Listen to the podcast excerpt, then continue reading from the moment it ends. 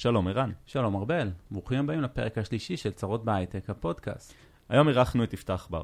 יפתח מילא כמעט כל תפקיד בסולם הפיתוח. ממתכנת צעיר ב-8200 ועד CTO ויזם שהקים את הסטארט-אפ רייזאפ, שמבוסס על שירות טכנולוגי חדשני, שהופך את המציאות הכלכלית של ישראלים וישראליות לפשוטה יותר. ב-2017 יפתח הציג בכנס רוורסים עם ההרצאה "בואו נדבר על המשכורות שלכם". בה נתן כלים שאפשרו להייטקיסטים לנהל משא ומתן טוב יותר, אם בכלל, ומאז עזר לאלפי מחפשי עבודה. כן, אז uh, דיברנו על שכר ומרכיבי שכר, משא ומתן, כמה שכר לבקש בעבודה ראשונה, למה קשה לנו לנהל משא ומתן, מתי אפשר לפתוח את נושא השכר לדיון מחדש, מניות, אופציות ועוד שלל נושאים. לא משנה אם אתם בשלבי חיפוש עבודה, חושבים שהגיע הזמן לדבר על השכר שלכם עם המעסיק, או סתם רוצים ללמוד קצת יותר על השכר שלכם. הפרק הזה בשבילכם. אנחנו רוצים להודות לסמסונג נקסט, קרן ההשקעות של סמסונג בישראל, שמאפשרים לנו להקליט באולפן שלהם. שתהיה לכם האזנה נעימה. האזנה נעימה.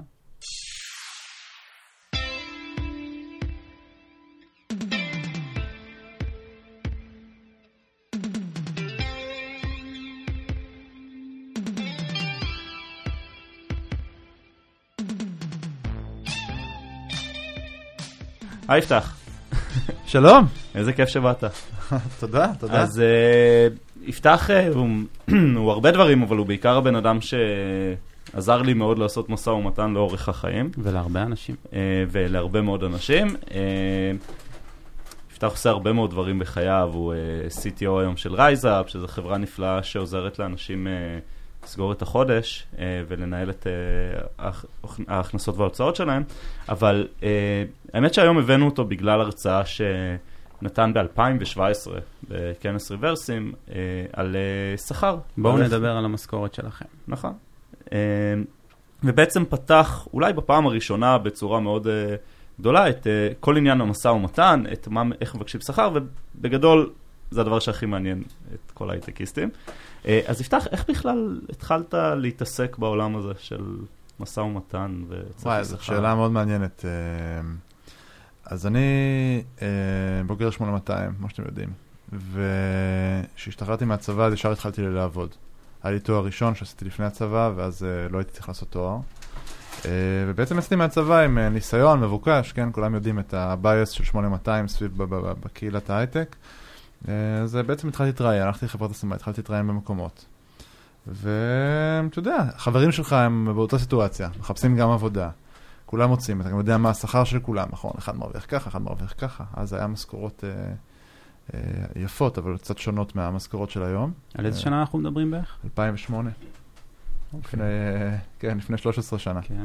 שהשתחררתי. אז אה, שכר של אה, 20 היה נחשב שכר אה, יפה מאוד. אה, ב-25 זה היה כאילו וואו. 25 של אז זה 45 של היום, הייתי מהמם. אומר. אה, אז, אה, אז זה היה משכורות פחות או יותר. אז עוד היה גם, אה, היו נותנים ליסינג וכאלה, זה היה יורד. לפני המס, אה, כן, לא, היה מס, אבל כאילו זה היה עוד נהוג, היום כן. החברות כבר לא נותנות את זה.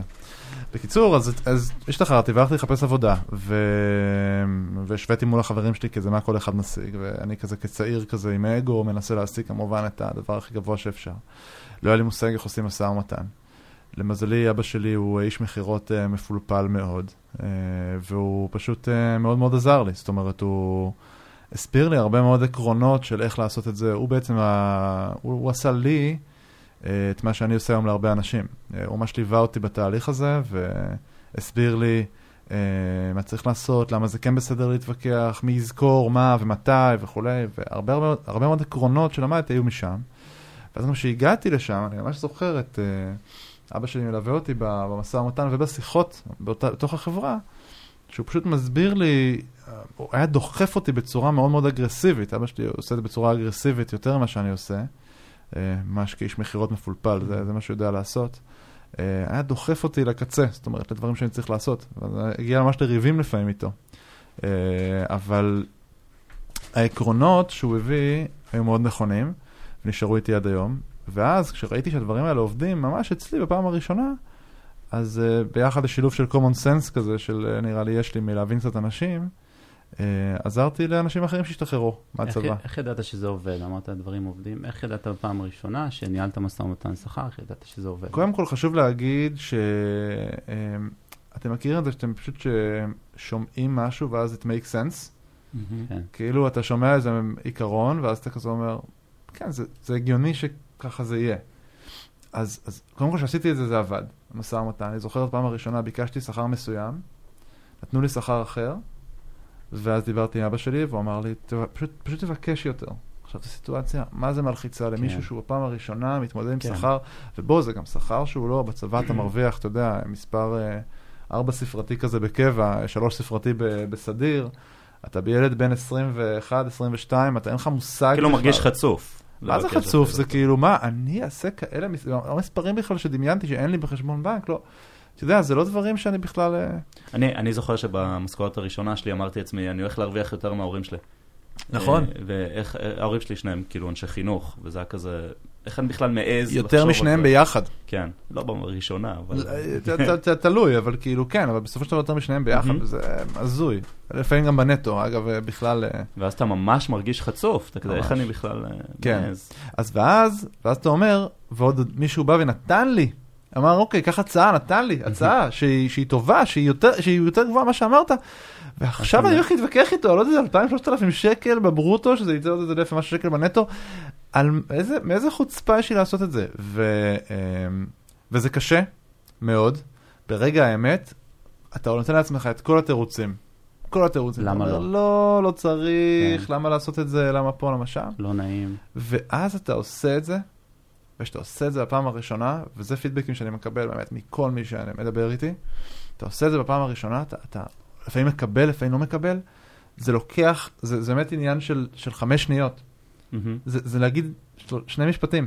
זה באמת, זה העניין, זה ממש, זה כאילו, זה קצת כמו, לא יודע, אני כזה חננה כזה, זה כמו להתחיל, להתחיל עם מישהי. אתה מוצא את כל התירוצים, למה לא ולא, ואתה צריך את הסיטואציה המלאה שאתה כאילו קטן.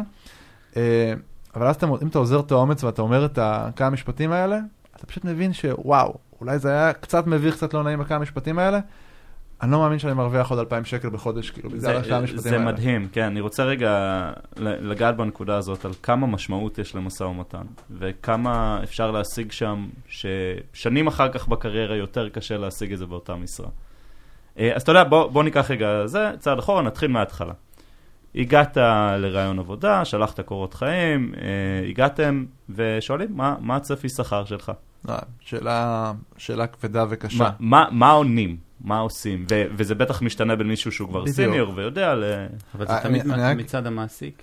כן, אני רק אגיד שזה, שזה אה, גם בהרצאה אמרתי, אחת, ההרצאה הזאת הייתה לי מאוד מאוד קשה לעשות אותה, כי המנעד של האנשים והסיטואציה הוא כל כך רחב, שלתת עצה כללית שהיא רספי זה מאוד מאוד קשה. אני חושב שמה שהצליח בהרצאה שעשיתי, שהצלחתי באמת אה, לתת רספי שמתאים כמעט לכולם. אבל כמובן שכל מקרה לגופו, אוקיי? וצריך מאוד מאוד להיזהר בסיטואציה הזאת שאתה לא נותן את העצה הלא נכונה. אה, אז, אז אתה שואל אה, בעצם עוד פעם, מה עונים על מה ציפיות השכר? אז זה כמובן תלוי. אה, אתה צריך קודם כל לדעת כמה פחות או יותר אתה, אתה רוצה לבקש. אני, העצה שאני נותן בהרצאה, אני אעשה כזה אה, TLDR, אה, עמלק. זה... תיקחו את כמה שנראה לכם שאתם רוצים ותוסיפו בערך 15-20% אחוז לזה ותיתנו את המספר הזה בתור ציפיות השכר שלכם. זה הפשוט. אם אתם רוצים את המסובך, אז המסובך זה פשוט תלוי בכם. נגיד, אני אה, בסיטואציה מסוימת הגעתי למצב שאני לא נותן ציפיות השכר שלי. שאני פשוט בא ואומר, אה, תראו, זה לא... פשוט אה, כאילו, זה לא, זה לא הדרך שבה אני בוחר, אם אני רוצה אני גם יכול להרוויח אה, מעל 100 אלף שקל בחודש במקומות, אני, אני יודע לעשות את זה, וחבל לשאול אותי ציפיות, כי אין, אין לי ציפיות. פשוט תגידו, כאילו, מה, בואו נתחיל לדבר על המספר אצלכם. אבל צריך הרבה ביטחון כדי להגיד משפט כן, כזה. זה משהו שהוא לא מתאים לכולם. זה- לא, לא, חד משמעית זה לא מתאים לכולם, אבל אני נותן את לא, הדוגמה פעם הזאת, ראשונה גם. תן את הדוגמה הזאת, כי אני גם רוצה קצת אקסטרה ערך מעבר כן. למה שאני נותן בהרצאה אה, אצלכם בפודקאסט, ואני חושב שלאנשים ממש ממש חזקים, זה, אה, זה יכול להיות. זאת אומרת, אה, אגב, אני עשיתי אה, משא ומתן כזה בתור מעסיק עם אנשים שבאמת הרוויחו סכומי עתק, והם מגיעים, ואם אתה יודע שהם מרוויחים סכומי עתק, אז אתה, אתה לא הולך להציע להם את הסכומים האלה מהמשרה שאתה הולך להציע להם, אז כאילו זה ברור שאתה צריך להתחיל, אוקיי? אבל באמת צריך להיות בפוזיציה שאתה באמת ממש ממש חזק, באמת זה לא הסיטואציה, באמת אתה בסיטואציה שאומר, תקשיב, אני מחפש עבודה, אני מבין את הבולפארק של השכר, בואו תתחילו לדבר איתי, זה יהיה אחד השיקולים, אבל כאילו אין, אין, אין ציפיות, זה לא... כן, זה כבר level שהשכר בו נכון. לכאן או לכאן הוא פחות. נכון, ואני אומר, לאנשים שהם ממש מנוסים והם חזקים, אה, אז אה, זה יכול להיות אחלה אסטרטגיה. מהמם. אבל עוד פעם, לרוב האנשים אה, שהם מגיעים עם אה, פחות ניסיון, או פחות, אה, לא יודע, מאיזושהי סיבה הגיעו לסיטואציה אחרת, אז כן, תחשבו על השכר שאתם מעוניינים בו, וזו גם שאלה, מה השכר שאתה מעוניין בו, או, או, כן. מה זה מה השכר שאני מעוניין בו? אני, אבא שלי היה מורה, אתה אומר, נכון? אני כן. יכול... אה, אה, ותוסיפו לזה קצת אחוזים, כאילו, כי אם אתם מצליחים, כי ככל הנראה זה יעשה לכם לא רע במשא ומתן. אה, אז זה- זו התשובה כאילו הגנרית, אפשר לדבר על זה עכשיו שעה, רק על אז, זה. אז איך לדעת מה, מה השכר שלכם? אז כאילו, יש המון טבלאות שכר, שכולנו יודעים שהן אה, מייצגות יותר או פחות. אה, צרות בהייטק עשתה סקר לפני כמה שנים, ואולי אנחנו חייבים כבר לעשות אחד חדש. אבל בעיקר, תבינו מה אתם שווים, דברו עם אנשים סביבכם, כן. תמצאו אנשים שאתם סומכים עליהם. מה מה אתה ש- חושב שהדרך הכי טובה בעצם בהקשר לטבלאות שכר? לשאול אנשים. לדעתי צריך להישאר, זה קצת כמו אקטואליה, או לא יודע, או אה, אה, אה, פיננסים, אתה צריך להישאר מעודכן באיזשהו אופן במה קורה, אחרת אתה כאילו מאבד את זה לגמרי. פשוט כאילו כזה, וואו, נוחת, כזה אין לך מושג, ואז צריך להשיג את הכל מאפס. זה, זה, זה, אתה צריך לשמור על הקשר הזה, צריך לשמור על הקשר עם החברים שלך, עם האנשים שאתה מכיר, להבין את הסביבה שלך, להבין מה קורה עם אנשים שאתה מעריך שהם דומים לך באיזשהו אופן, ומה הם עושים.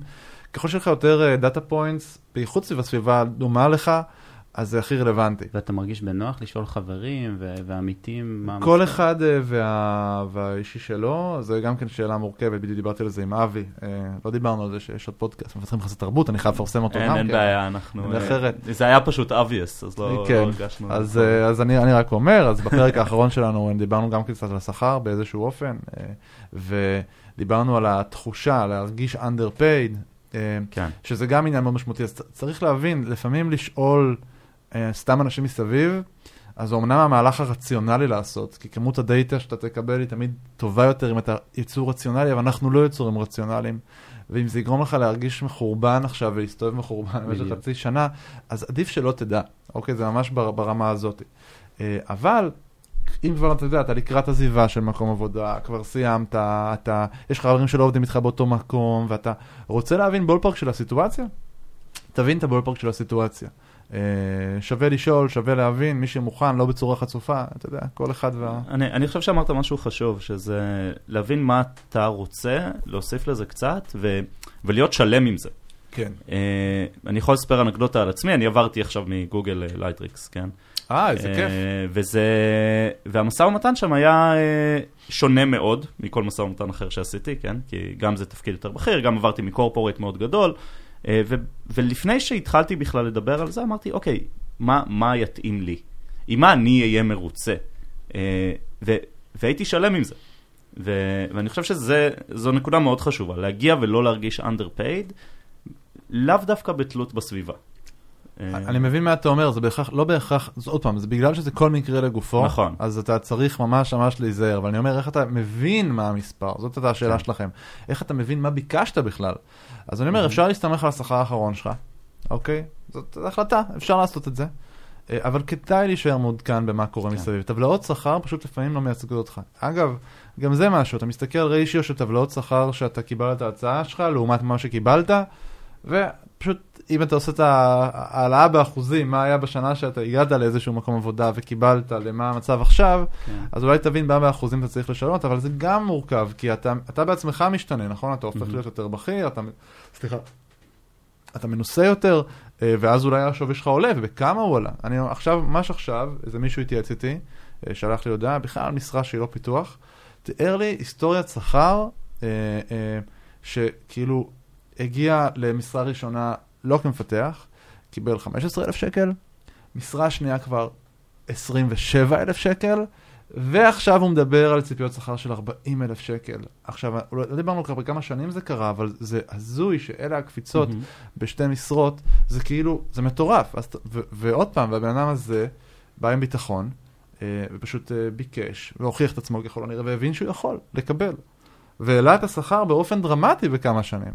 אה, אז אה, אז בוא, אני לא יודע שנייה. להגיד, אתם יודעים, זה כן, צריך להסתכל אז- מסביב. רגע, זה, זו נקודה מאוד חשובה, שהקפיצה הגדולה בשכר שאתה מתאר היא תמיד בין משרות. כי זה תמיד שווה טיפה יותר כשאתה מחפש ברוב, עבודה, נכון? ברוב המקרים, כן. ברוב המקרים, בין זה תפקידים. בין גם? משרות. אני מכיר מישהו שהשכר שלו עלה ב-14,000 שקל, אה, פשוט מהעלאה.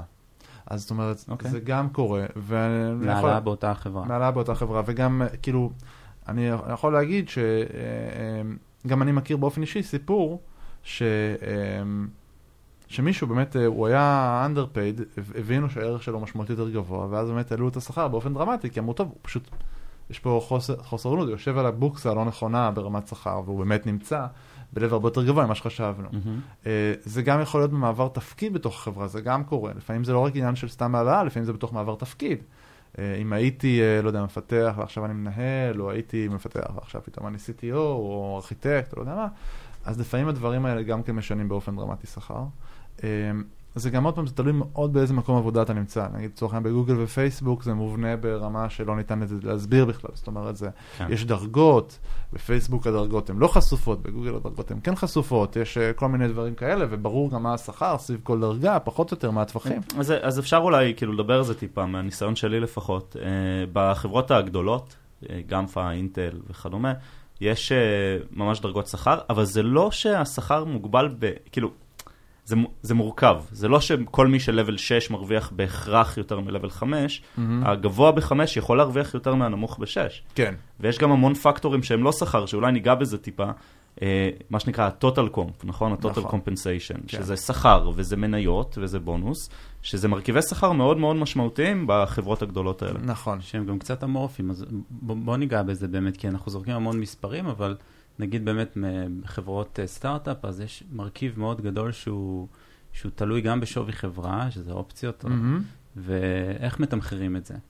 אוקיי, אופציות זה עולם שלם, כן? גם על זה אפשר לדבר עכשיו כן. שעתיים, Mhm. אני אנסה לתמצת את זה כמה שאפשר, אבל, אבל כמה דברים. אמ, בסופו של דבר כשאתם מקיימים אופציות, צריך להבין שיש לכם עכשיו, אתם בצומת של החלטה. או שאתם הולכים למסלול של לקחת את הבלו פיל במטריקס ולהתחיל להבין במה זה השקעות, הדבר הזה עובד באיזשהו אופן, כדי להעריך באיזשהו אופן את האופציות Mhm. שקיבלתם. זה מסלול שהוא קשה, הוא דורש ידע, כי אף אחד לא, לצערנו אי אפשר להשוות בכמות אופציות מחברה אחת לחברה אחרת. או שאתם מתייעצים עם החבר או החברה שלכם שמבינים בזה ועוזרים לכם לכמת את הסיטואציה, מה שאני עושה הרבה פעמים להרבה חברים שלי. פשוט אני אומר את השאלות שצריך לשאול ומה לעשות, ואז אני בעצם עוזר לתרגם, אני כאילו המתורגמן כן. של מה ההצעה שקיבלת ומה המשמעות שלה מבחינתך.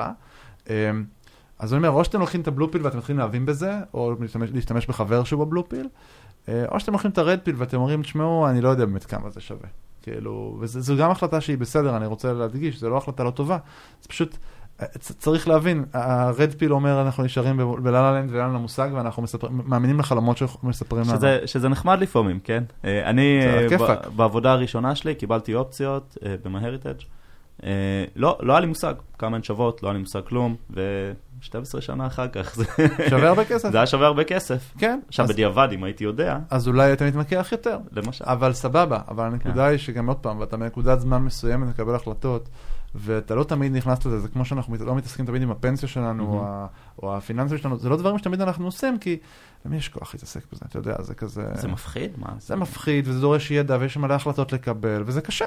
ואתה לא רוצה, עוד פעם, זה עניין שלפעמים החוסר מודעות, אתה חי טוב איתו, אתה מאושר איתו, מה אתה צריך את המודעות הזאת עכשיו, ולהבין. זהו, אז אתה אומר בעצם שהרד פיל הזה זה משהו מאוד לגיטימי, שאתה אומר, אני מתייחס לכל אני- זה כבונוס, ואני אני, אני מספיק. לגמרי חושב שזה לגיטימי להתייחס לזה כרד פיל, תלוי באיזה שלב בקריירה, תלוי למה אתה מאפטם. עוד פעם, אני חושב שכמעט כל החלטה שאנשים מקבלים לגיטימית, כן? זה כאילו, Mhm. אני לא חושב שיש החלטה לא לגיטימית. אה, הדבר האחרון שאני עושה פה זה שיפוטית כלפי אנשים וההחלטות שהם מקבלים.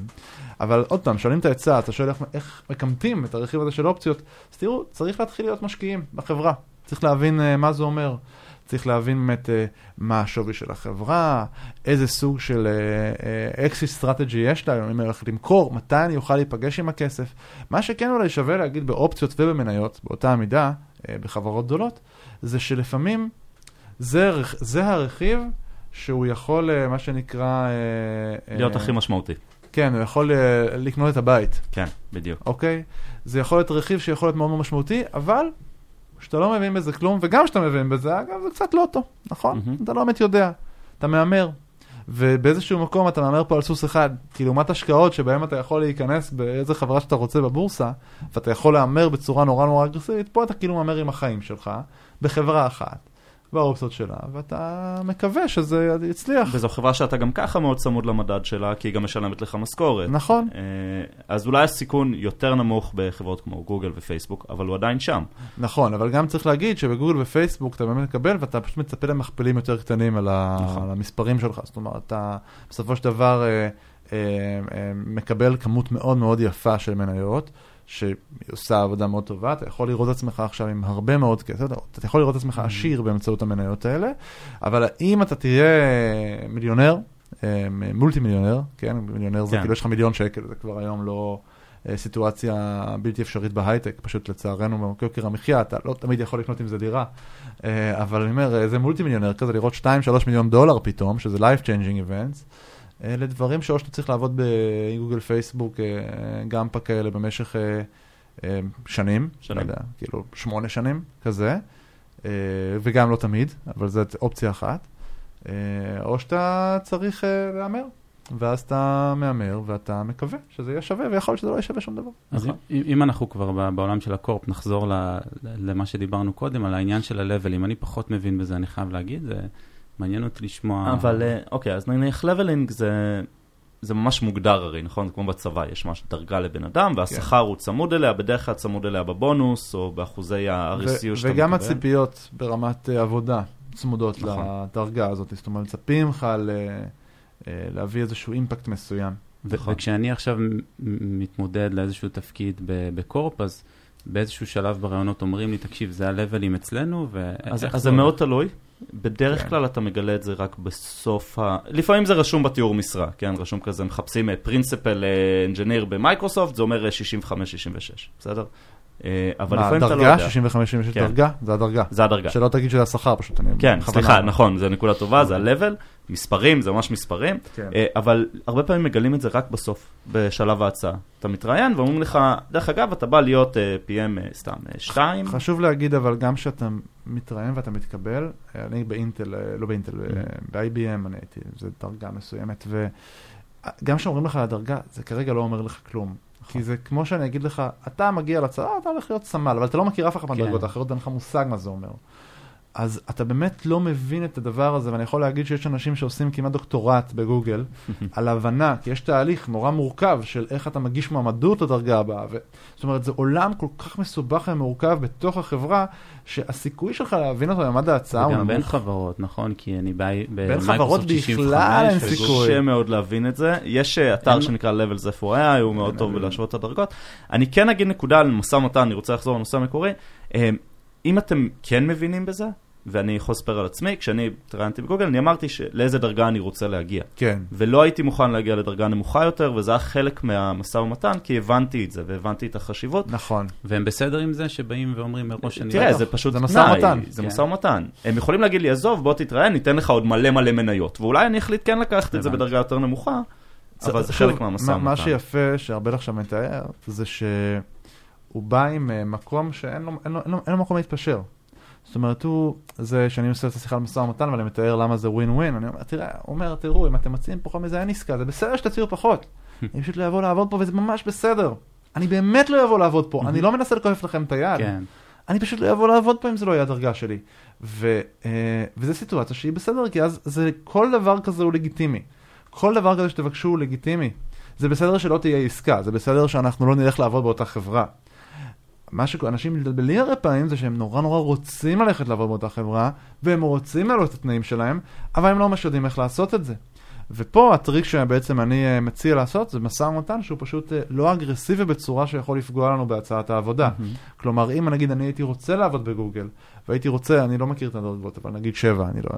בוא נניח... שבע זה יחסית גבוה, אבל... סבבה, נגיד שאני רוצה דרגה שבע, mm-hmm. בסדר? אבל אני מוכן לעבוד גם בדרגה 6, אני לא אתנהל כמו שהרבה יתנהל, אני לא אגיד או 7 או שכלום. כי זה לשים אולטימטום, ואז אני יכול למצוא את עצמי בסיטואציה שאני לא הולך לעבוד במקום עבודה הזה, והם היו מוכנים להציע לי 6, והייתי מוכן ללכת לעבוד ב-6. Mm-hmm. אז זו דרך שניתן לנהל במשא ומתן, אבל היא דרך אגרסיבית מדי, שעלולה לפגוע לי בסופו של דבר במה שאני הייתי רוצה לעשות. אז אני יצאתי דרך אלטרנטיבית, אוקיי? אני יצאתי דרך שונה, איך לעשות משא ומתן בצורה שהיא יותר עדינה.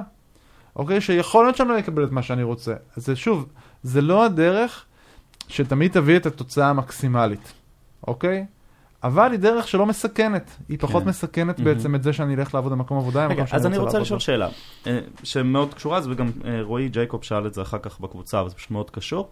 אה, מושכים הצעות עבודה בגלל מה- בקש- בגלל צפי שכר גבוה יותר? בטח, עושים אוקיי. את זה, בוודאי. אני לא, אני כאילו מהחווה שלי לא נתקלתי. מה. ממש כאילו ביקשתי מספר גבוה מדי, ואז המייל, התשובה זה כזה, תקשיב, זה... אנחנו מושכים את ההצעה, המספר שביקשת, תראו, זה הרבה יותר- מדי. זה הרבה יותר עדין מזה, זה לא דיכוטומי ברמה הזאת. זאת אוקיי. אומרת, זה לא שאני עכשיו... אה, אה, זה לא שאני עכשיו אמרתי מספר, ואז מסתכלים על המדד הזה, על התשובה היחידה הזאת ב- ב- ב- בנפרד, בצורה הרמטית, ואומרים, אוקיי, הוא נתן מספר כזה, אז להתראות. זה לא ככה. יש כמה מועמדים, נכון? צריך להחליט עם מי להתקדם. בדרך כלל המספר הוא משקף עוד משהו, הוא נותן הרגשה. בן אדם שביקש שכר שהוא ממש ממש גבוה, לעומת איך שהערכתי אותו ברעיונות, אוקיי, שהערכתי אותו במקום הרבה יותר נמוך, אז גורם לי כאילו להרים גבה ולשאול, הוא לא, הוא לא בכיוון, הוא הולך להיות פה שנה ולעזוב, זאת אומרת, אתה מתחיל לחשוב על זה ככה, ואז אני אומר, רגע, רגע, רגע, זה... ואז יש החלטה של מה אני עושה, אני עושה איתו שיחה כדי לתאם ציפיות ברמה יותר גבוהה, אני בכלל נכנס, תבינו, גם הצד של המעסיק, חושבים שמעסיק חברה זה כאילו, הרבה פעמים מסתכלים על זה כאילו זה איזה ישות נורא נורא קשה. היא מורכבת מאנשים, והאנשים האלה מקיימים החלטות, זה אתם, אתם יכלתם להיות בסיטואציה הזאת שאתם תקבלו החלטה ואתם צריכים משא ומתן בצד השני עם מישהו. מהמם. ואם אתם בסיטואציה הזאת, גם לכם לא כיף להתעסק עם זה. זה מה זה לא כיף כן. להציע למישהו ולהתמקח וזה, זה, זה, זה, לא, זה לא נעים, זה מלחיץ. ולאנשים יש נטייה להימנע מדברים שמלחיצים אותם. אז גם בצורה לא מודעת, יש סיכוי שאני פשוט אמנע מזה. אני פשוט אגיד, טוב, אני לא בא להתעסק עם זה עכשיו, זה הולך להיות לי קשה ולא ויש בא עוד לי. מישהו שהוא סבבה. ו- כן, תחשבו כמה פעמים היה משהו שהוא קצת קשה, ואתם אמרתם, טוב, אולי אני אעשה את זה אחר כך, אולי אני אדחה את זה. אז כשאתם מקשים על המעסיק בהקשר הזה, צריך לזכור, יש שם אנשים שאולי לא בא להם לעשות עכשיו את העבודה הזאת ולהתעסק איתכם וכולי. למרות שזה המדד שלהם, למרות שזאת העבודה שלהם, לא תמיד הם יעשו את זה בצורה הכי הכי. אה, טובה, יימנעו מזה, אם יש דרך שהיא קלה יותר, כן? באמת, לפעמים יש דרך שהיא פשוט יותר קלה. כאילו אם לא יעסיקו אתכם, אף אחד אחר בארגון יכול להיות שלא יראה את זה כל כך, וישאל למה ואמה וכולי. אז, אה, אז עכשיו, אני לא רוצה להבהיל ולהגיד, אל תיתנו אה, מספרים גבוהים, אלא אני אומר, תיתנו, תבנו את כל הסיטואציה במצב כזה שאתם, שאתם רוצ, נותנים מוטיבציה לצד השני להשתתף איתכם במשחק הזה של המשא ומתן. שאתם עומדים על רגליים אחוריות, נותנים דברים שהם כאילו מרגישים בלתי אפשריים לצד השני, אז הוא פשוט פחות ירצה להתאמץ, כי זה פשוט יותר קשה, אבל תנו לו את הדרך לבוא לקראתכם, תנו לו את התחושה כל הזמן שאתם באמת מעריכים את העבודה שהוא עושה, שאתם, שזה נעים לו לעשות איתכם אינטראקציה, גם בתוך משא ומתן. אז הוא ישחק איתכם יותר את המשחק, והוא יתאמץ יותר בשבילכם כדי לזוז. כן. אוקיי? עכשיו עוד פעם, אתה שואל, האם נותנים איזה מספר אה, סופר סופר גבוה, זה, זה שובר? זה ממש תלוי, כן? אתה רואה, אני אמרתי איך אני עושה משא ומתן, ואני אומר, חבר'ה, בואו, אני יכול לעשות גם מה שאני רוצה, אז בואו פשוט תיתנו את ההצעה. זה, זה, אמ, זו סיטואציה שאני יכול לעשות, ואתה יודע, הרבה פעמים אתה יושב בסיטואציה, נגיד, מול אה, חברה גדולה, במצב כזה, אז יבוא הבן אדם שיושב מולך, וכל מה שהוא צריך עכשיו לחלץ ממך זה מספר, הוא אחר כך חושב על השיחה שיש לו אחר כך לעשות עם מישהו אחר, עם האנליסט שכר. ואיזה ש- מספר הוא נותן לו. אז הוא אומר, הוא, אתה שומע, הוא שומע את התשובה שאני נתתי והוא אומר, "מה- לכתוב? הוא שואל, אבל מה לכתוב? אני צריך, אני, תקשיב, אני צריך לכתוב משהו ולהעביר את זה קדימה. איזה מספר לכתוב פה? אז, אז? אולי כדאי לדבר על זה, ממש בגופים גדולים יש ממש גופים שלמים שאחראים להבין מה השכר שרוצים לשלם, והם תמיד אה, מנסים להיות ב top 5% בתעשייה, נכון. והם יודעים לעשות benchmark לכל מה שיש, ו, ובגלל זה נורא חשוב להם לקבל את השכר הזה, כי זה גם מזין את הכלים, מזין באמת את כל המנגנון הזה. כן. ואז כשאתה בא עם דבר כזה ואומר, אני לא רוצה, דרך אגב, אני במשא ומתן האחרון שלי לא נתתי צפי שכר, הרבה בזכותך דרך אגב. מגניב, איזה כיף, אה, תודה. לא, לא בלייטריקס דווקא, אלא בזה. ו, ו, וזה היה בדיוק בגלל זה, וכאילו המגייס לא, לא ידע איך לא לא יודע איך להתמודד עם זה. להתמודד עם זה. מאוד קשה להתמודד עם זה. כן. וצריך לה- גם פה לעשות את האומנות של איך אני עוזר למגייס עכשיו להתמודד עם זה. אני צריך לעזור לו, אוקיי? אז עוד פעם, אנחנו לא, אני לא רוצה להיכנס למקרה קצה הזה, כי זה מקרה קצה באמת באמת קצה. כן. אה, אז אה, לא שווה נראה לי לדבר על זה מול כל נכון. המאזינים שלכם, אבל, אבל אה, זה, זה, הטריק הוא באמת להבין שיש מישהו אחר בצד השני, ואתה רוצה לעזור לו לבוא לקראתך. אתה ממש רוצים לעזור לו, יש לכם אינטרס משותף, אתם רוצים, שוב, בדרך כלל אנחנו מגיעים למצב של, אה, ציפיות שכר לפעמים זה קורה מוקדם, לפעמים זה קורה מאוחר. הרבה אנשים שואלים אותי, סטודנטים, לפעמים אני מגיש מועמדות לחברה, והשאלה הראשונה שואלים אותי בכלל לפני מבין את הרעיון זה מה ציפיות השכר. אז, אז אתם יודעים, התהליכים האלה הם כל כך משתנים לפי הביקוש וההיצע, כי סטודנטים יש כאילו בשפע, נכון? Mm-hmm. ואז כזה, טוב, למה שאני לא פשוט אסיים אותם לפי ציפיות שכר, אני פשוט יכול. זה נורא נורא קל לי. כל סטודנט מבחינתי זה אותו דבר כמו הסטודנט השני כמעסיק. אז אני פשוט אסיים אותם לציפיות שכר, ואז אני אבין כאילו מי מוכן לעבוד בזול, ואני אמצא את ה... יש כל כך הרבה, אני אמצא מאחת בערימת שחת כמעסיק. אני אמצא מישהו שמוכן לעבוד בשכר נמוך, אבל הוא ממש ממש חזק. כי יש לי כוח, אני יכול לעשות אינסוף רעיונות, עד שבסוף, אין לי בעיה שיהיה מלא false uh, negatives. מלא אנשים ממש טובים שיכולו לעבוד פה, שלא קריטי לי, כי אני מוצא מספיק false positive, אני מוצא מספיק, uh, לא false positive, אני מוצא מספיק uh, פשוט אנשים טובים שכן יעבדו אצלי.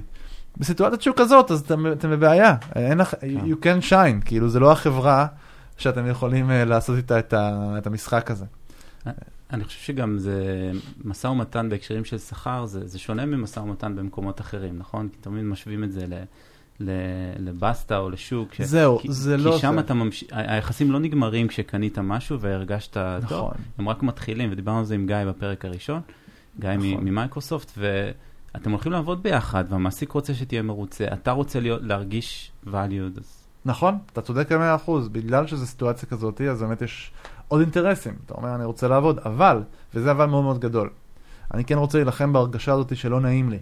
לא נעים לי Mhm. לעשות, הנה, דווקא בגלל זה, נכון. שאנשים לא נעים לי. כי אחר כך יהיה לך הרבה יותר לא נעים לאורך הרבה יותר אתה זמן. ככה מרגיש, אבל, כן. אני, ואני אגיד משפט שהוא חשוב. היחיד שיזכור את המשא ומתן שעשיתם, היחיד זה אתם. אף אחד אחר לא יזכור את זה. כן. אוקיי? אתם יודעים למה? כי ברגע שמישהו העסיק אותך בסופו של דבר, עשית לו את המוות. הוא התאמץ ממש ממש קשה. ואז הוא השיג אותך. יש לו תחושה עילאית. הוא לא מרגיש איך כופפת לי את היד, בגלל זה לא כיפוף ידיים. הוא מרגיש, אני שיחקתי אותה, הצלחתי להביא בן אדם. הוא גם עושה כמה כאלה ביום, אתה עושה את זה כן. פעם בכמה לפעמים, שנים. תלוי- כ- תלוי איזה כאנשים מעסיק. שמגייסים אנשים, אני יכול לגמרי להסכים כן. איתך. תקשיבו, זה אתה, ואתה לא זוכר. אתה, אתה אולי תזכור, אבל אתה בטח לא אלפיים שקל. will hold it against him, כן. להפך. אם תעשה את המצב הכי קשה והוא יצליח לרצות אותך בסופו של דבר ולהביא אותך, הוא ירגיש בשמיים, ירגיש כאילו, אני, והוא יגיע הביתה באותו יום ויגיד, וואו, אני מלך, כן. אני הצלחתי להביא עובד עכשיו, היה לי קשה, היה מאתגר, והצלחתי. ואני גם הולך להביא עובד שכנראה רוצה עכשיו לדלבר, כי הוא קיבל מה שהוא רצה. קיבל ממני משהו, קיבל מה שהוא רצה, הלכתי לקראתו, הצלחתי. זה. אינטרס של שני הצדדים, כן. זה בדיוק. נראה לי. חשוב להגיד את זה. במשא ומתן הזה, בסוף אנחנו רוצים שכולם יהיו מרוצים. בדיוק. אז אל תחשבו לשנייה שהחוסר נעימות. הרגעית הזאת, שאתם באים ואומרים, אתה יודע, ביקשתם ונתנו לכם איזה הצעה, ואתם עכשיו עושים על זה ויכוח ואתם מבקשים קצת יותר, זו סיטואציה שיזכרו לכם. כן, זה יהיה לא נעים בשנייה הראשונה, והמפסיק יקשב לזה והוא לא יגיד, איזה כיף שאתה אומר את זה. לא, הוא היה מעדיף פשוט לסגור, כן? אבל, אבל, וזה אבל גדול, במידה ותסיימו את השיחה הזאת, בין אם הוא ילך לקראתכם, בין אם לא, ותחליטו לעבוד שם, המעסיק לא יזכור, ואם לא תחליטו לעבוד שם, יכול להיות שכאילו, באמת הוא, כאילו, זה לא יהיה לו נעים, אבל החלטתם לא לעבוד שם, אז לאף אחד לא אכפת, כי אין את היחסים לאורך זמן שאנחנו מדברים עליהם. כן. לכן אני אומר, זה, זה לא צריך להיות שיקול בהחלטה לעשות משא ומתן. זה צריך להיות שיקול באיך, בדרך, כן? כמובן, בדרך שאני עושה, אני לא... אני אתייחס כמו חרא, אז זה לא, כאילו, או שלא ירצו אותי, או שבאמת זה, זה כאילו יהיה כזה עם יד על הדופק ומעצבן.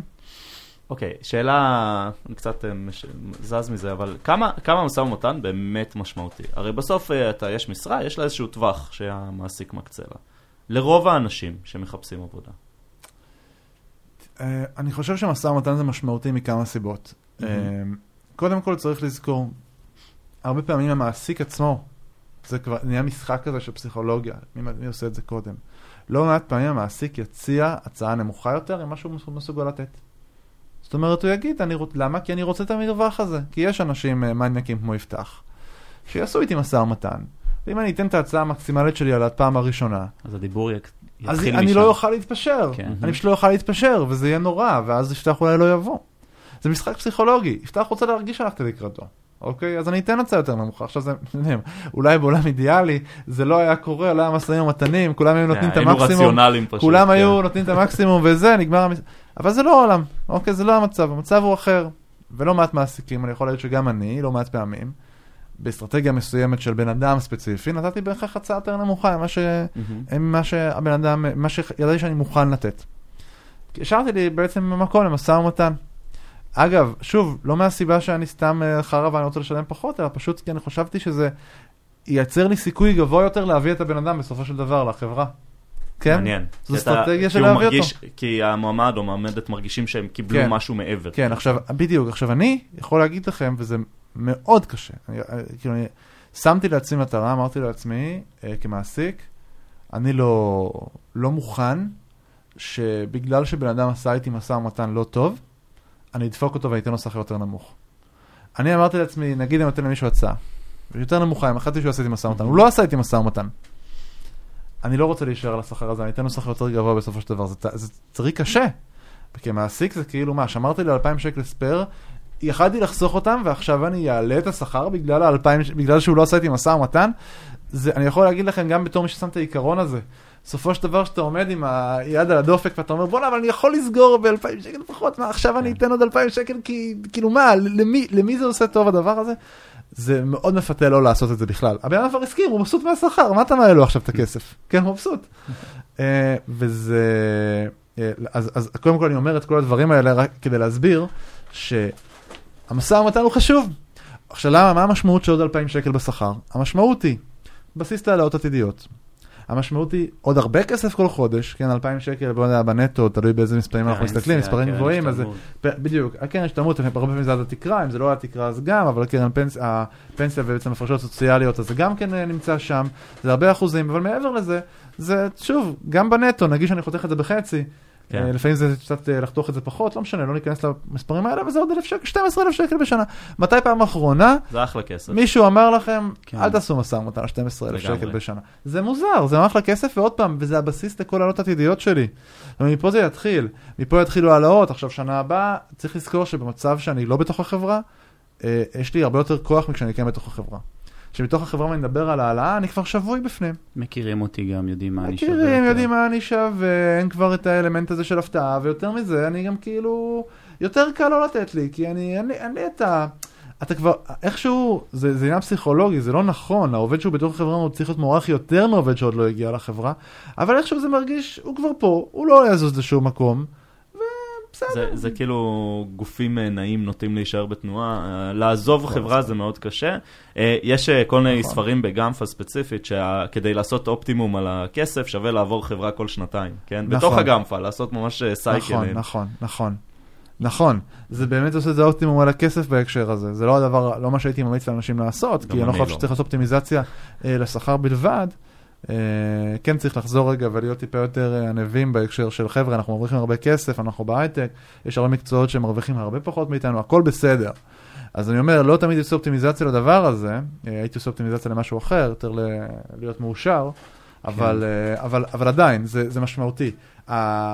בסיטואציה שעכשיו אנחנו מדברים שנייה על 2,000 שקל, אין, זה ממש חבל לא להשיג את זה, זה באמת בסיס מאוד מאוד משמעותי קדימה. כן. האמת שזו נקודה טובה שרציתי לשאול, בהקשרים של אה, אופטימיזציה לדברים שהם לא שכר, איזון בית עבודה, אה, הנאה מתפקיד מסוים, איך, איך משקללים את זה במשא ומתן? אני חושב שהדברים האלה הם כמעט אף פעם לא ניתנים למשא ומתן. אלה דברים שקשורים לתרבות של חברה, וצריך להבין אותם, ושווה לת... זה יותר... למשא ומתן יש הזדמנות לתיאום ציפיות. זה לא משא ומתן, זה תיאום ציפיות. זאת אומרת, אני, אני, אני צריך לתאם את הציפיות שלי עם המעסיק. שווה לעשות את זה בשלב טיפה יותר מאוחר, שהוא כבר רוצה אותי וזה, ואני עושה משא ומתן, אבל הייתי גם קצת מפריד את זה, הייתי עושה את התיאום ציפיות הזה אחרי שעשיתי את המשא ומתן הבסיסי. אחרי זה, שכבר הגענו לאיזשהו מקום שאני כבר עומד להגיד סבבה להצעה, אני אגיד, תקשיבו, אני בא, סבבה, אבל, רק כמה דברים חשובים שאני רוצה להגיד בתיאום ציפיות שלי, אלא אם כן זה משהו נורא דרסטי, כן. כמו אני הולך לצאת בעוד חצי שנה לחל"ת של שנה, לצאת לנסוע כן. לחו"ל, משהו שכנראה הייתי מתאם את הציפיות לפני, כדי לא לצאת באמת כאילו... אני עובד יום בסוף. מהבית, כן. אני עובד שלושה ימים מהבית, ודברים כאלה. ו... אלה דברים שהייתי עושה מראש, כן, נכון. לא, לא הייתי עושה את זה אחרי, אבל אתה יודע, עוד פעם, Work-Life Balance ודברים שאתה כאילו רואה אותם כ basics, הייתי כנראה עושה אותם uh, טיפה בסוף. Uh, כי היום הם כבר סטנדרט. זאת אומרת, זה לא משהו שצריך לתאם עליו ציפיות באמת, אני חושב שחברות uh, אמורות להבין את זה. וכדאי, שנייה לפני שאני מגיע, אחרי שעשיתי כבר, שלא בטעות זה יוריד לי וזה, לעשות את התיאום ציפיות הזה, ואז לגלות אם אנחנו בסיטואציה או לא בסיטואציה שמתאימה לנו. אה, שאתה אומר עוד פעם work-life balance וזה, אבל אלה דברים שאמורים להיות פרמטרים בכלל מבחירת החברה מלכתחילה, באיזה חברה אתה הולך לעבוד בה, אם זו חברה שמוצאת חן בעיניך, לא, יש אלה שאלות שאפשר לשאול כאילו עוד קודם. לרוב לא הייתי עושה את זה בכלל מול הבן אדם שנותן לי את ההצעה, אלא הייתי מבקש לדבר עם אנשים אחרים שעובדים בחברה, כדי להבין את ה vibe, איך זה עובד פה, אם אני הורה, יש פה. הורים, יוצאים מוקדם, לא יוצאים מוקדם. כן. דברים שהייתי מברר, אבל uh, הייתי מפריד אותם רגע מהמשא ומתן, כי הם לא באמת ניתנים למשא ומתן. הם כן. לא.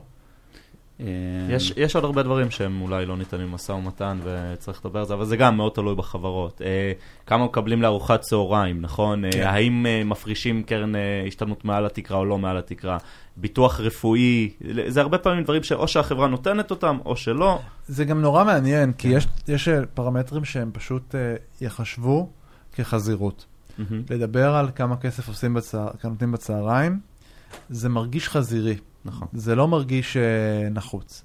לדבר על ביטוח רפואי לעומת זאת, נגיד, בקטע נורא מעניין, זה תלוי סיטואציה, נכון? כאילו, זה, אני, אם מישהו ידבר איתי על ביטוח רפואי, אוקיי, בסיטואציה כזאתי, אז אני אבין על הבן אדם משהו, אני אגיד, מעניין, איפה עובר הגבול? אם אני טס הרבה בתפקיד ואני רוצה לוודא שטסים בביזנס לפני זה, גם, כאילו, איפה היית שם את זה יותר בכיוון של... אה, אם. אתה טס הרבה בתפקיד, אז הייתי מסביר את זה. זאת אומרת, עוד פעם, זה, זה הכל ניתן להסברה. אתה יודע, אוכל, זה כל כך ניתן לכמת את זה בכסף, כן. בצורה היסטרית, שזה באמת מרגיש סתם חזירי. כאילו תגלם את זה במשא ומתן על השכר. בדיוק, פשוט. כאילו בוא, אל תעשה. לי עכשיו איזה. כן. אבל, אבל נגיד לטוס בביזנס, שזה שאנחנו נגדנים אדם גבוה. מהמם. אה, אה, ובאמת לא נוח לי ב economy. אגב, טסתי בביזנס פעם אחת בחיי, כן, לא ביקשתי כן, את זה. יצאת עכשיו ממש... אה, כשהייתי, צעיר ממש, הטיסו אותי בביזנס, כי היו צריכים להטיס אותי מהיום למחר, וזה הכרטיס היחיד שהיה. לא טסתי בביזנס כאילו מעולם מעבר לזה, אז אתה יודע, זה לא שאני, אה, זה לא שאני טס בביזנס. אני סובל ב economy כאילו בכיף, אבל אם, ואני גם לא משרה שצריכה לטוס. כן. אבל אם הייתי משרה שאני טס באמת פעם בחודש, אז הייתי, יכול להיות שהייתי בא ומסביר מה זה, אני תקשיב, אני חייב להגיד לך משהו. זה, אני יודע שזה כסף וזה, אבל שמע, זה, זה משהו שאני סובל ממנו. וזה באמת חשוב לי, זה לא פרטה של פרסטיז', זה חשוב לי על האמת. אבל אם אני עובד uh, באמת באיזו חברה שאני צריך לעשות פעם בשנה ואני סתם שואל, תשים פה ביזנס, כן. אז זה כאילו מרגיש כזה שאני הייטקיסט שבא בשביל התנאים, נכון. וזה מה שאני הולך לספר גם לחברים שלי בבית אחר כך, אני הולך לספר איזה מגניב, תשים בביזנס. כן, זה לא הסיבה שאני רוצה. להעסיק ש- שדרך אותך. אגב, יש חברות שנותנות דברים כאלה כדי שתספר בבית, וזה בסדר, זה נכון. מתחבר אולי לפרק נכון. הקודם על employer גם יש חברות שנותנות את זה בסוף כי אתה טס אה, טיסת לילה וצריך להתחיל לעבוד אה, נכון. מיד עם זה, זה מאוד עם לגיטימי, הנחיתה. זה מאוד כן. לגיטימי, אבל זה פחות לגיטימי נכון, לבקש כן, את כן, זה. לא, ההבחנה שעשית היא מאוד מדויקת. אמ, יש לי שאלה לגבי, יש לי הרבה שאלות לגבי השנה האחרונה, כבר קצת יותר של הקורונה, אבל שאלה, שאלה ספציפית זה האם, האם אתה חושב שיש שינוי בעניינים של משא ומתן כשה, כשהמדיום השתנה נקרא לזה, נגיד שיחות משא ומתן שפתאום עברו לזום אחרי שהם היו כל הזמן פנים מול פנים? כן, כן, אני חושב שחד משמעית יש משמעות, כי אני חושב שכל אה, האומנות הזאת של משא ומתן היא אומנות של, אה, אה, של קשרים, של כאילו ליצור מערכת יחסים עם בן אדם, להסתכל בן אדם בעיניים. אה, אני אתמול הלכתי ונתתי הצעת עבודה למישהי, אה, ונסעתי אליה, נסעתי אליה ליד הבית, ישבתי איתה בבית קפה ונתתי לה הצעת עבודה פנים מול פנים, לא בטלפון, יכלתי לעשות את זה גם בטלפון. אה, כמעסיק. כמעסיק. כי אני חושב שיש לזה משמעות, אני חושב שמייצר טראסט הרבה יותר גבוה, שאתה רואה מישהו פנים מול פנים, מהמם. אתה רואה את התנועות גוף שלו, אתה רואה את הבעות פנים שלו, אה, אה, זה משמעותי בעיניי. אתה, אתה, אתה משדר הרבה יותר אמון, אתה מייצר הרבה יותר אמון והרבה יותר אה, אה, חיבור כשאתה עושה את זה פנים מול פנים, מאשר בזום, או מאשר בטלפון, או באימייל, או דברים שפשוט יכולים להיות הרבה יותר קרים. אז זה לא שאני אומר שבהכרח תמיד צריך לעשות את זה פנים מול פנים, ממש לא. פשוט אומר שיש לזה משמעות, זה יש לזה משמעות כן. בכל מיני סיטואציות שונות. יש סיטואציה שאני בכוונה אעשה את זה בטלפון. אה, אני כאילו לא יכול לכמת את זה, אבל זה עניין של להרגיש את השטח ולהבין אה, באיזה מדיום להשתמש עכשיו כשאני עושה את זה. כמו, אה, אני אוהב להשוות את זה תמיד ל- ליחסים בין בני זוג, של... אני כשהייתי קטן, ממש, כזה מתחת לגיל 20, אז היינו עושים עוד אסמסים, עוד לא היה וואטסאפ, היינו עושים אסמסים. והיה קטע שלי להסתמס עם, אה, עם מישהי כזה, והיא כתבה לי ככה, והוא כתב לי ככה, והייתי יושב עם החברים שלי וכזה כן. מה לכתוב לה.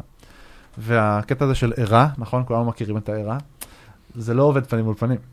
זה עובד במדיום של אס.אם.אס, אוקיי? אז צריך להבין מה מתאים למדיום הנכון, כן. כאילו, בסיטואציה, וגם פה יש פה איזשהו ריקוד שצריך לרקוד אותו בצורה נכונה.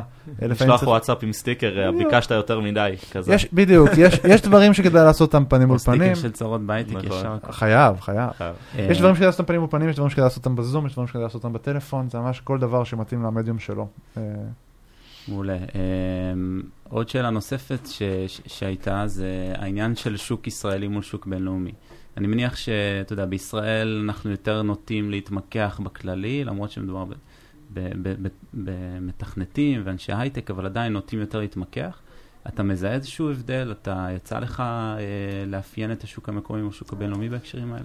מאוד קשה לי לאפיין את השוק הבינלאומי, כי לא, לא יצא לי אה, להשתתף הרבה, הרבה במשאים ומתנים כאלה, יצא לי איזה פעמיים אנשים שהתייעצו איתי, אבל, אבל לא הייתי בפרטים, זאת אומרת, הייתי נותן את העקרונות הבסיסיים, אבל זה גם, זה כל כך עניין תרבות ואופי ואיך עושים, הניואנסים של המשא ומתן, עוד פעם, זה, זה עניין תרבותי.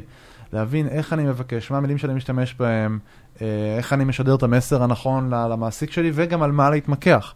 נכון, בארצות הברית השכר, מדברים עליו בכלל בצורה שנתית, והוא מורכב, הרכיב שלו של בונוס הוא הרבה יותר גדול Mhm. בדרך כלל ממה שיש בארץ. אה, כאילו בונוס בארץ הוא באמת בונוס, שם בונוס זה כאילו, זה זה כמעט קצת כמו שעות נוספות בארץ. זה, כאילו- זה גם מאוד תלוי בתפקיד, נכון? אנשי מכירות, הבונוס הוא חלק מאוד משמעותי מהשכר שלהם. כן, אנשי מכירות אגב בדרך כלל פשוט לא צריכים את העזרה שלי במשא ומתן. זה גם נקודה. אבל אה, אני- רק אומר, בדרך כלל הם יודעים לעשות את זה יותר טוב ממני, אבל... אבל הם אה, גם עושים את זה עם אנשים שהם... נכון, עושים את זה גם.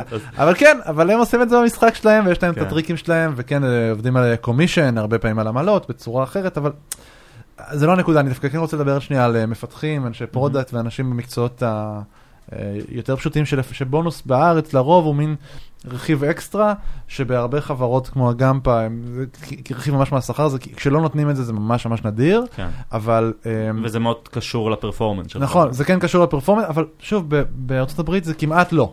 מהמם. זאת אומרת, זה כמעט כמו שעות נוספות בארץ, זה משהו שכאילו, הוא אשכרה חלק מהשכר. ואתה חייב להבין את זה לפני שאתה עושה משא ומתן כזה, אבל לאנשים שיוצאים לעשות משא ומתן כזה בחו"ל, אז אני פשוט מציע, עוד פעם, אני, ההצעה הכי טובה שלי זה קודם כל לברר, יש מספיק ישראלים שעשו את זה לפניכם, תבררו את ה... תעשו את ההתאמות, תיקחו את המתורגמן הזה שמישהו יתרגם לכם את הדברים האלה למדינה שאתם הולכים אליה, ואז תעשו את המשא ומתן הנכון. העקרונות הם אותם עקרונות. יש הרצאה מקבילה לשלך שאתה מכיר? אני לא, לא מכיר, לא, לא יצא לי, לא יצא לי לראות, הרצאות על משא ומתן, אבל הן לא דומות באופי שלהם לאיך שאני מתאר את זה. תגיד, כמעט 50 אלף איש ראו את ההרצאה שלך. אה, יצא לך ש... 50 אלף views, אני לא יודע. views, זה נכון.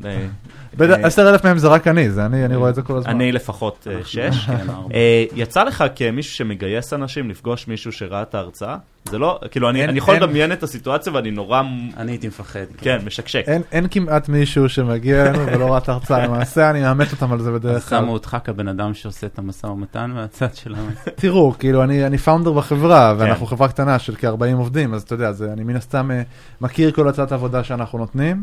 אה, גם חשוב לי להכיר, אני גם אה, מדבר עם כל בן אדם שמגיע לעבודה. אה, אז אתם יודעים, אז, אז זה קיים, זה לא שזה לא קיים, אבל אני חושב שיצרתי עוד איזשהו ברנד אמיתי של, של הוגנות ואינטגריטי, Mhm. ואני יודע למכור את זה בצורה טובה. והנה, אמרתי לכם עכשיו את העיקרון הזה של איך אני מנסה לא לדפוק אנשים בקטע שלא עושים משא ומתן, משתדל במקסימום. ו... ואני באמת יכול להגיד שאני הוגן, ואני חושב שאני מצליח לשדר את זה, אגב, פנים מול פנים, לעומת, לעומת אה, בטלפון.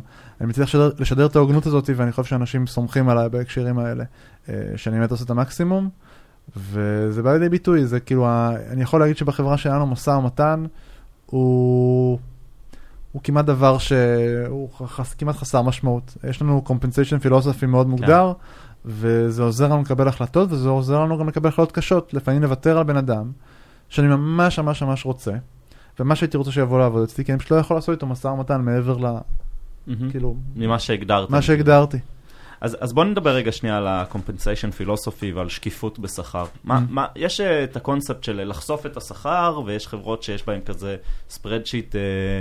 אה, יש חברה שחולקים. אחת בערך שעושה את זה. יש אחת שזה פורסם עליה. נכון. אה, מה, מה אתה חושב על זה? זה יהיה טוב יותר? למי זה יהיה טוב יותר? אני חושב שזה, אני, תראו, אני חושב שזה עניין תרבותי בכלל של חברה.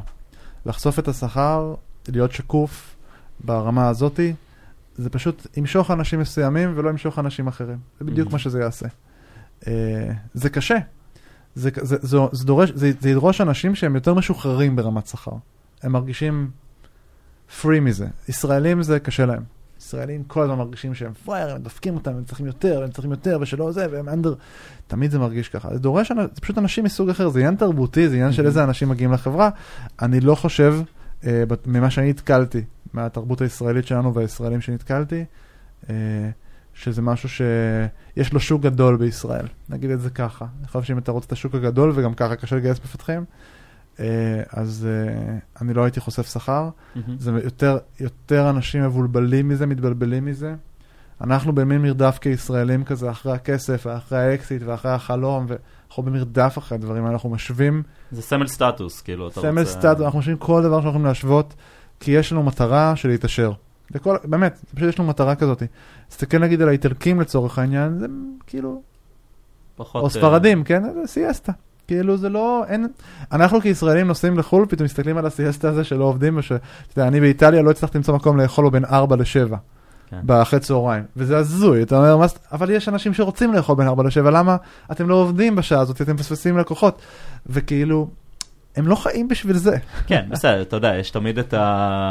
ובאמריקה אומרים אה, שאנחנו מקבלים 20 ימי חופש, 20 ומשהו ימי חופש, וזה משוגע. כן. נכון, נכון, זה... נכון, לגמרי. לגמרי. אז אני אומר, יש עניין תרבותי בדברים האלה, ואני חושב שבשוק הישראלי, אמ, זה פחות מתאים, זה יכניס אותנו לחרדה ולחץ, אם אנחנו uh, כל הזמן שקופים כלפי שכר ויודעים מה קורה מסביב, כאילו, מה אני יכול להרוויח יותר. פתאום מצפים שתכתוב את זה בלינקדאין או בטינדר. אגב, בגלל זה השוק שלנו קצת מתפוצץ, כאילו, עכשיו, עכשיו, באמת, אנשים... Uh, באים ציפיות שכר אסטרונומיות. כן, אתה מזהה טרנד? טרנד מטורף כזה. אני, אני חושב על שזה בדיוק הזמן הזה, נכון? כולם גייסו המון כסף, ופתאום יש ביקוש להמון אנשים. 아, ו... זה, לא- זה לא רק, זה גם, עניין ש... זה גם עניין שיש כסף, זה לא רק עניין כן, שיש נכון. כסף, זה עניין שיש הרבה משרות פתוחות, ויש מעט אנשים חזקים.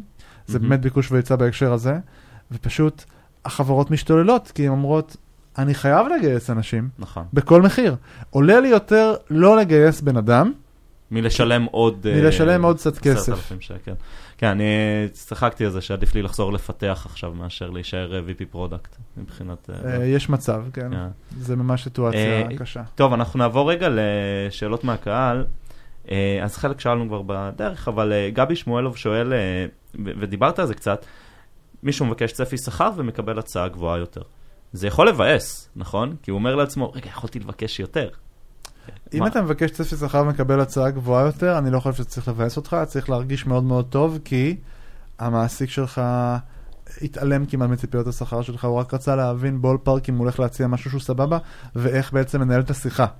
כי כנראה היה לו מספר בראש, והנה הוא הציע לך משהו יותר גבוה, ככל הנראה, כי הוא, כאילו, כי הוא יכול והוא רוצה, ו... אגב, גם פה אפשר משא ומתן על הדבר הזה, זה אני יודע שיותר קשה, יותר קשה אחרי שאמרת ציפיות שכר פתאום משא ומתן, זה אפשרי.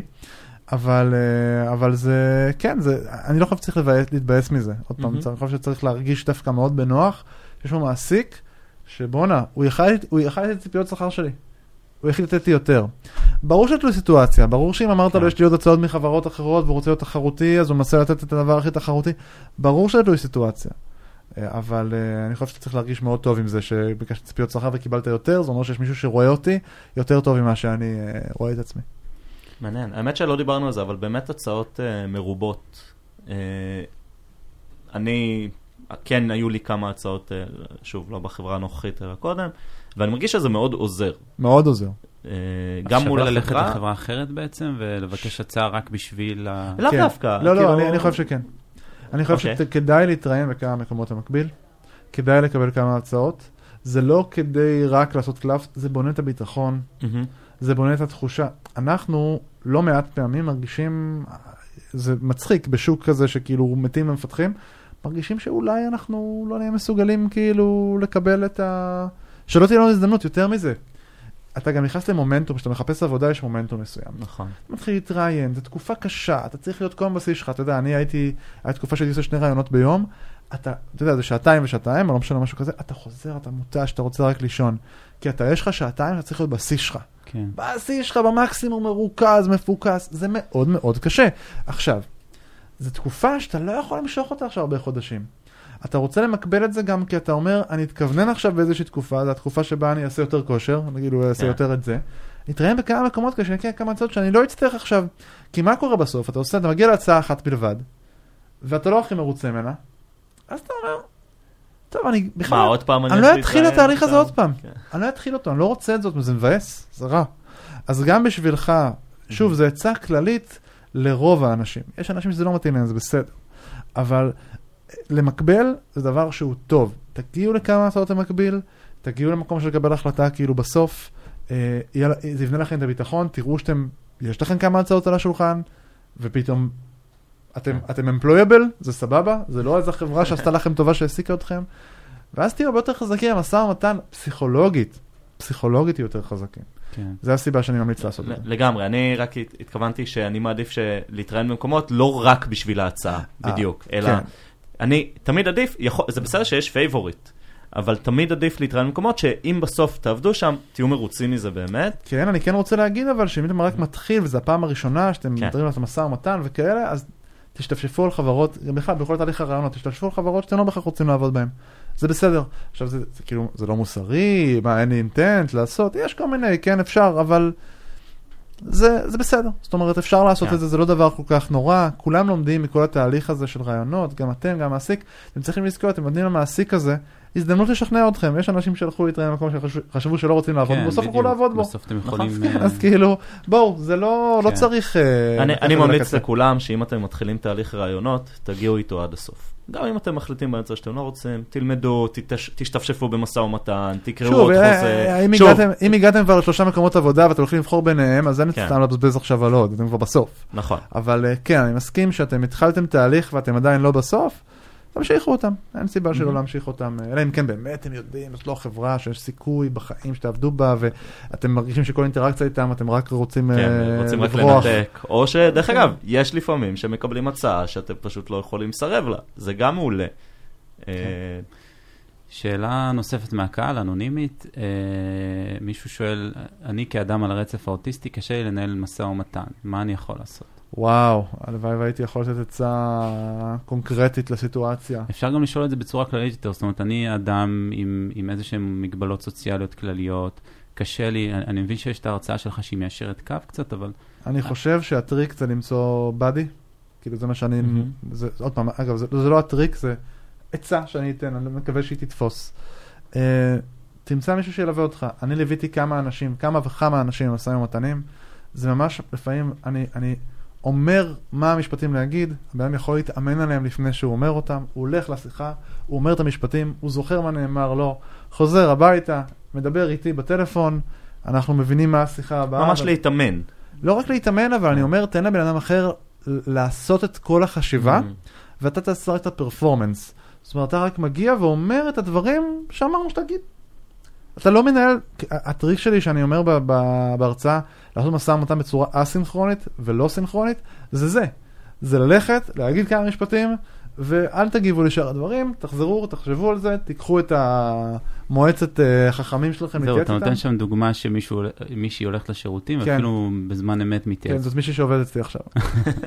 כן, מדהימה. אז ממש ככה, זה, זה פשוט היא הייתה בשיחה, ואשכרה אמרה, אתה עומד רגע פיפי, הלכה, אמרה, הוא אמר ככה, הוא אמר ככה, זה מה לעשות וזה. אמרתי, אוקיי, תעשי זה, תעשי זה, זה, זה עבד, זה עבד טוב. אני לגמרי אתקשר אליך במשא ומתן זהו, הבא. זה, זה, זה קצת גם נוח בעולם של זום, כי בן אדם אולי שקשה לו לעשות את זה, יכול להביא את הבאדי הזה שישב בצד וישמע את הכל. אה, כן, נכון. או שישב בצד, או שתקליט את המסך, לא דרך זום, אפשר להקליט את המסך. בדרכים אה. אחרות.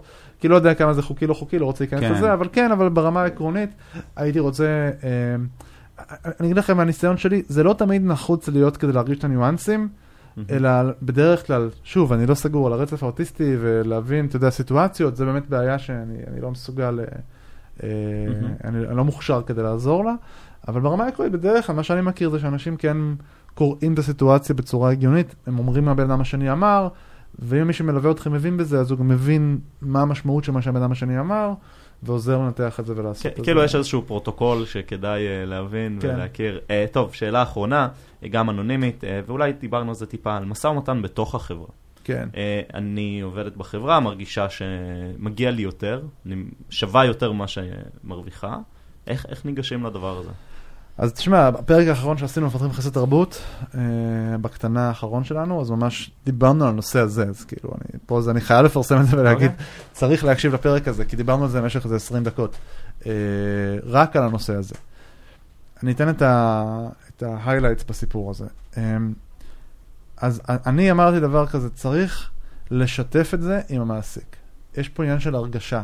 אנחנו לוקחים את זה ישר למשא ומתן. אנחנו עוד לא בשלב הזה למשא ומתן. אנחנו כרגע בשלב של יש לי משהו שמעיק עליי, שמפריע לי, בחיים.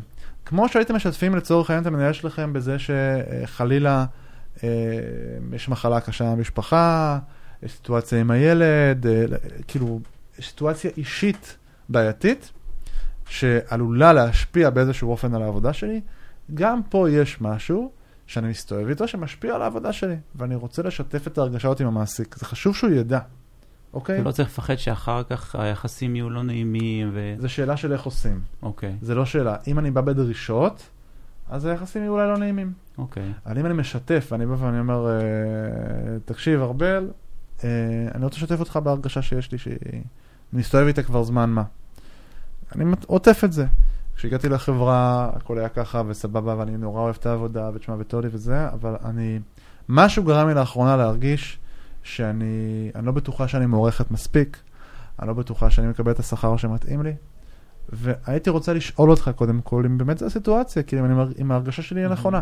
לפעמים המעסיק מרגיש את זה גם. לפעמים המעסיק פשוט אומר, אני יודע שזה המצב. אם מרגישה ככה זה לגיטימי, גם אני מרגיש ככה. אני פשוט עומד לתקן את זה בככה וככה זמן, זה, אני רוצה שהיא תחזיק עוד... ויכול להיות שהמעסיק אומר, תקשיבי, את באמת לא עושה את העבודה, את לא טובה כמו שאת חושבת, כאילו, סתם בקטע. כן. ו- ושווה שתדעי את זה, או, תקשיבי, הציפיות שלך, אולי את יכולה להשיג את זה בחברות אחרות, אבל פה זה לא יקרה אף פעם. ואז, יש פה בכלל עניין של תיאום ציפיות רגע. אנחנו עוד לא מדברים על החלטות, על עזיבה, על אני רוצה יותר שכר. אנחנו מדברים על התחושה כן. שלעובדת יש כרגע מול המעסיק, וחשוב שנהיה aligned על זה. בדרך כלל כשאני מרגישה משהו, זה בעצם אומר שיש איזשהו חוסר alignment ביני לבין המעסיק. אני יכול להגיד לכם שאצלי בחברה יש עובדים שהם מרגישים underpaid, אוקיי? אבל השיחה בינינו פתוחה. הם יודעים מה המצב, אם מרגישים ככה, למה זה, אם זה ככה בחברה שלנו, במיוחד שאנחנו משלמים פחות, או שהם בסיטואציה ספציפית, מה אמור להיות הצפי קדימה באיזשהו אופן, כאילו לאיפה הדברים האלה ילכו, האם תהיה סיטואציה, גם אם אין לי מודעות לזה, גם אם אני לא אומר, אני לא יודע מנהלי משכורות באופן רחב נגיד לכולם, אז אני אומר, אני, אני באמת לא יודע עדיין, אני לא יודע, אני מצטער, חוסר ודאות, אני מבין, אבל אני, אין לי את התשובה. אולי כן ואולי לא, אבל אני, אני לא שם. עכשיו, התיאום ציפיות הזה הוא קריטי, ואני חושב שהוא קריטי עבור העובדת, זה יגרום לה להרגשה הרבה יותר שלמה. היא תדע איפה. הבעיה האמיתית שהיא מתמודדת איתה עכשיו, יש לה איזה חוסר ודאות כזה. היא לא סגורה על זה, היא מרגישה underpaid, היא באמת underpaid, נכון? זו תחושה, היא עדיין לא יודעת, אולי לא. אולי Mhm. בחברה הזאת באמת משלמים פחות, ואז היא לא underpaid מול שאר העובדים, אלא כרגע בחברה זה המצב, היא צריכה לקבל את זה ולהתמודד ולקבל את ההחלטות שלה, וזה ממש סבבה. יש איזו חרדה כזה שהיא נמצאת איתה, בגלל איזשהו אה, משהו עמום. אז ההמלצה שלי היא בצורה עדינה, פשוטה, טובה, כמו כל סיטואציה אחרת, אה, לשתף את זה עם, ה, עם הבן אדם שבעצם אה, אה, מכיר את השכר כמובן, לא מי שלא מכיר את השכר, כי אם לפעמים הראש צוות לא מכיר את השכר. אז חייב מישהו שמכיר את השכר, אחרת זה כמעט חסר משמעות. מעולה. אוקיי. טוב, תודה רבה יפתח. ממש אה, כיף, שמחתי. למי שלא ראה את ההרצאה, אנחנו ממליצים מאוד לראות אותה, היא מקושרת בפרק. אה, אפשר להמשיך את הדיון אחר כך בקבוצה, יפתח, אנחנו או חברי הקהילה ישמחו להשתתף. אה, פרק שלנו נמצא בכל אפליקציות אה, הפודקאסט שאתם מכירים. אני רק אומר, אם יהיה 100 קומנטים בו בדרך כלל בצורות בהייטק, אני יהיה לי קשה לעקוב אחרי כל זה, לא... אנחנו נעזור. יש אפפורט עכשיו לקומנטים, אז אולי רק ש... סבבה, בסדר. תודה רבה לכולכם. תודה. תודה.